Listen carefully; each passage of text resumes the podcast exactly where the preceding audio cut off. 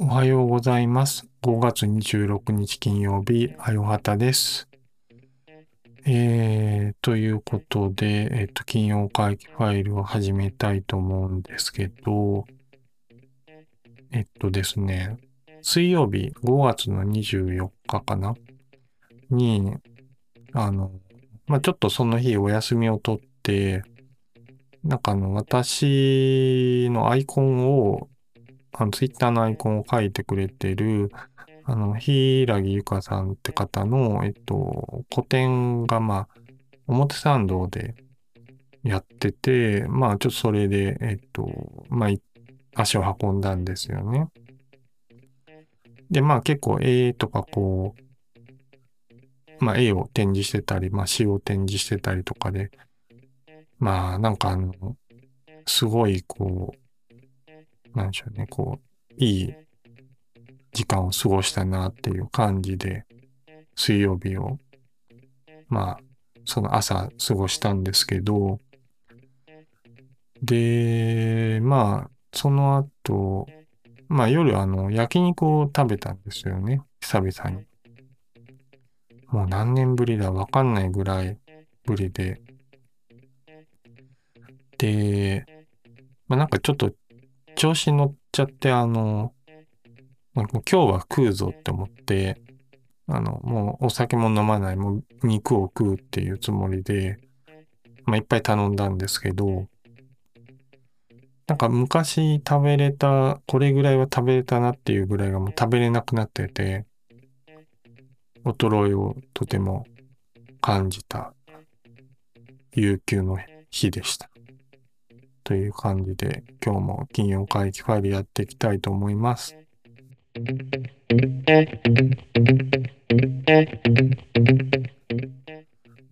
はい。えー今日の金曜会議ファイルちょっと話したい話はですね、あの、ちょっとあるツイッターを見て、ツイッターとかツイートか、あの、伊藤大地さんっていう、まあ、朝日新聞デジタルの編集長の方の、まあ、ツイ、えっと、5月24日のツイートなんですけど、まあ、ポッドキャストを文字起こししてテキストブログ化さっと読めて便利だけれども、故に大量のファンじゃない人も呼び寄せることになる。そうなるとそもそもポッドキャストの良さである内輪な空間という方向性とも逆にいってしまう懸念がある。という、まあ、ツイートがありまして、まあ、そうですね。これ、まあ、おそらくその、まあ、最、なんか調べたらなんかちょっとき、えっと、5月の21日に発表されてたんですけど、例えば Spotify が、えっと、自動文字起こし機能をなんかやるとかっていう発表があったらしくて、あのー、Spotify でこう、文字起こしをか、まあ、自動的にやってくれるっていう、なんか一部先行してあった機能なんですけど、これをなんか全部に使えるって話になってて、まあ日本語がどうかはまだわかんないんですけど、まあアクセシビリティの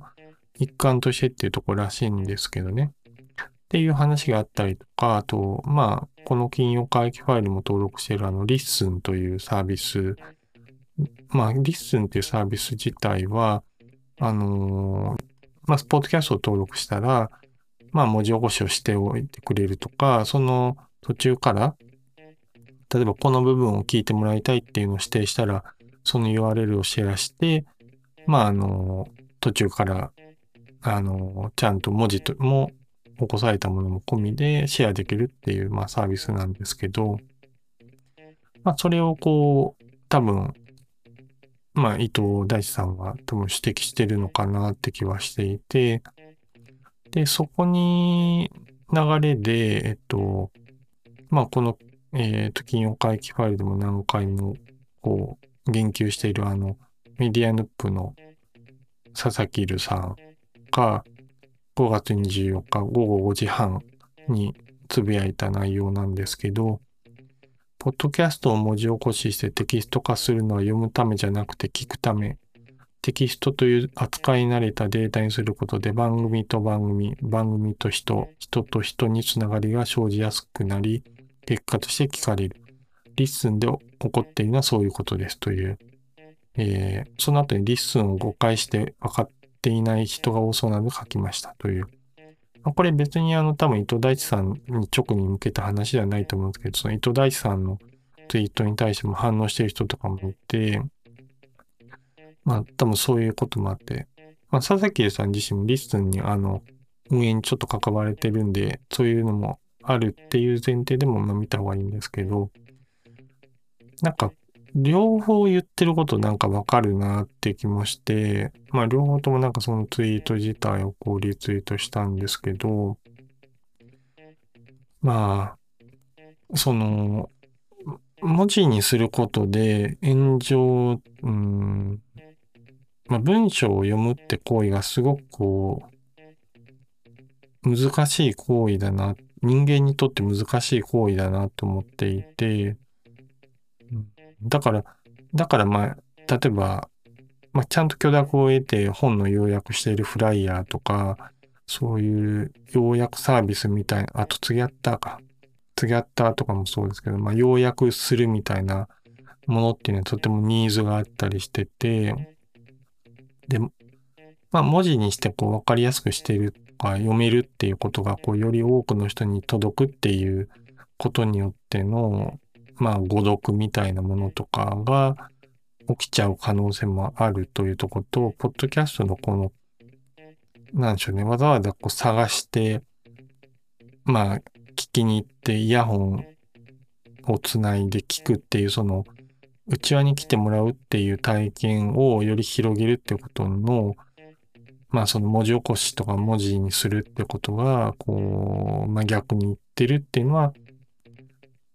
まあまあまあ、それはそうだなと思うんですよね。で、ただそうなんですよね。この良さでもあると思うんですけど、なんかこう、すべての物事が同じ視点にずっと存同じ価値とか役割を持って存在する時代じゃもうなくなってきてるなっていうのはなんかちょっと感じていて、それこそ、うん、例えば本とかもそうですし、新聞とかもそうだしっていうとこでの、やっぱりこう技術の発展とか世の中の変化に対してのこう、ものに引っ張られてこう、その役割が広がっていくとか、うん、伝わる先が広がるっていうのは多分おそらく戻せないものなのかなって、それをネガティブに捉えるかどうかっていうのはいろいろ悩ましいなとこ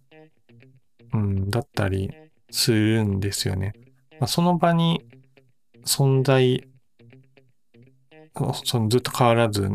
役割を持って存在したいっていう意見もなんかわかるし、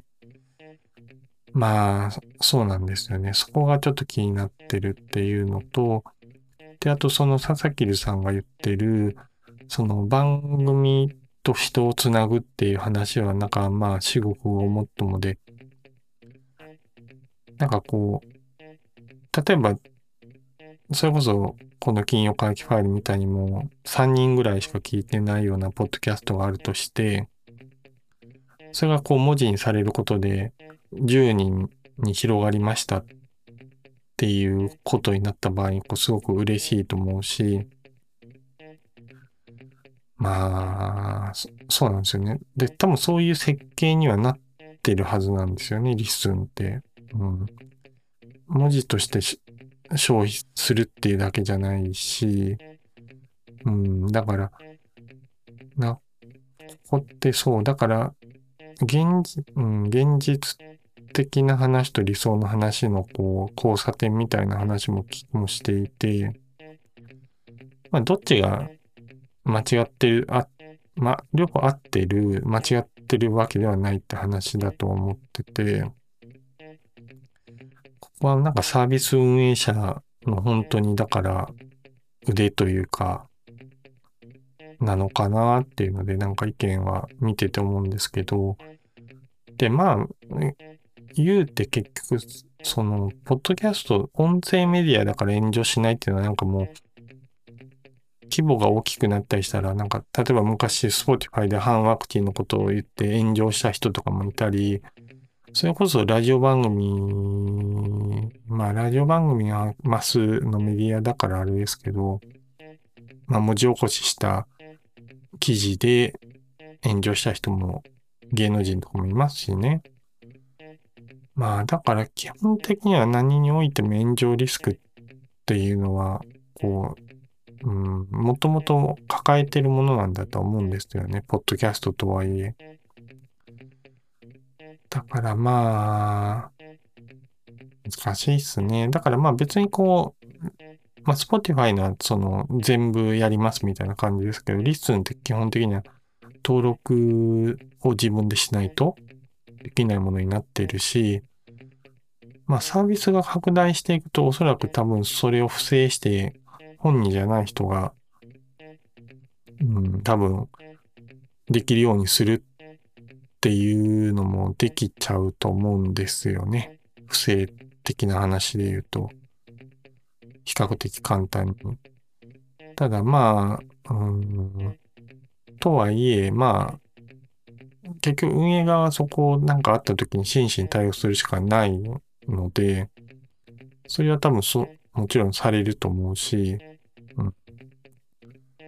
だからまあ、リスクの話もわかるけど、やっぱりこう、うん、広がっていくサービス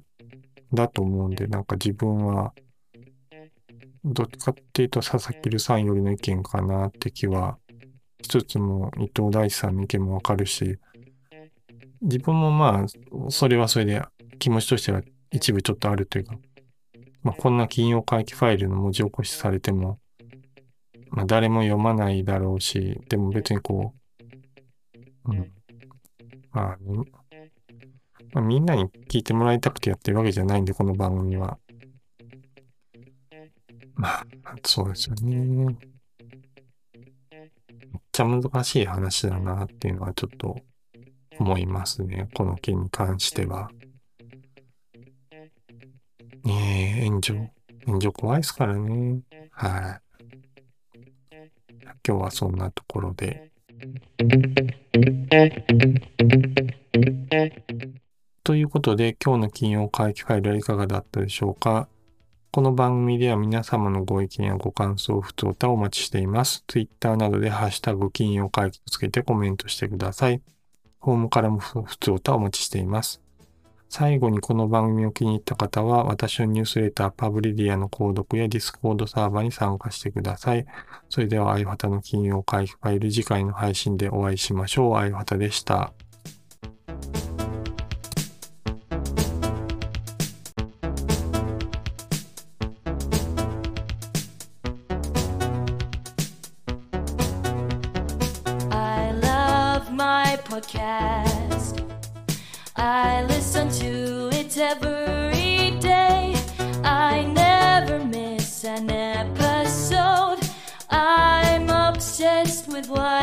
Say. Podcasts are my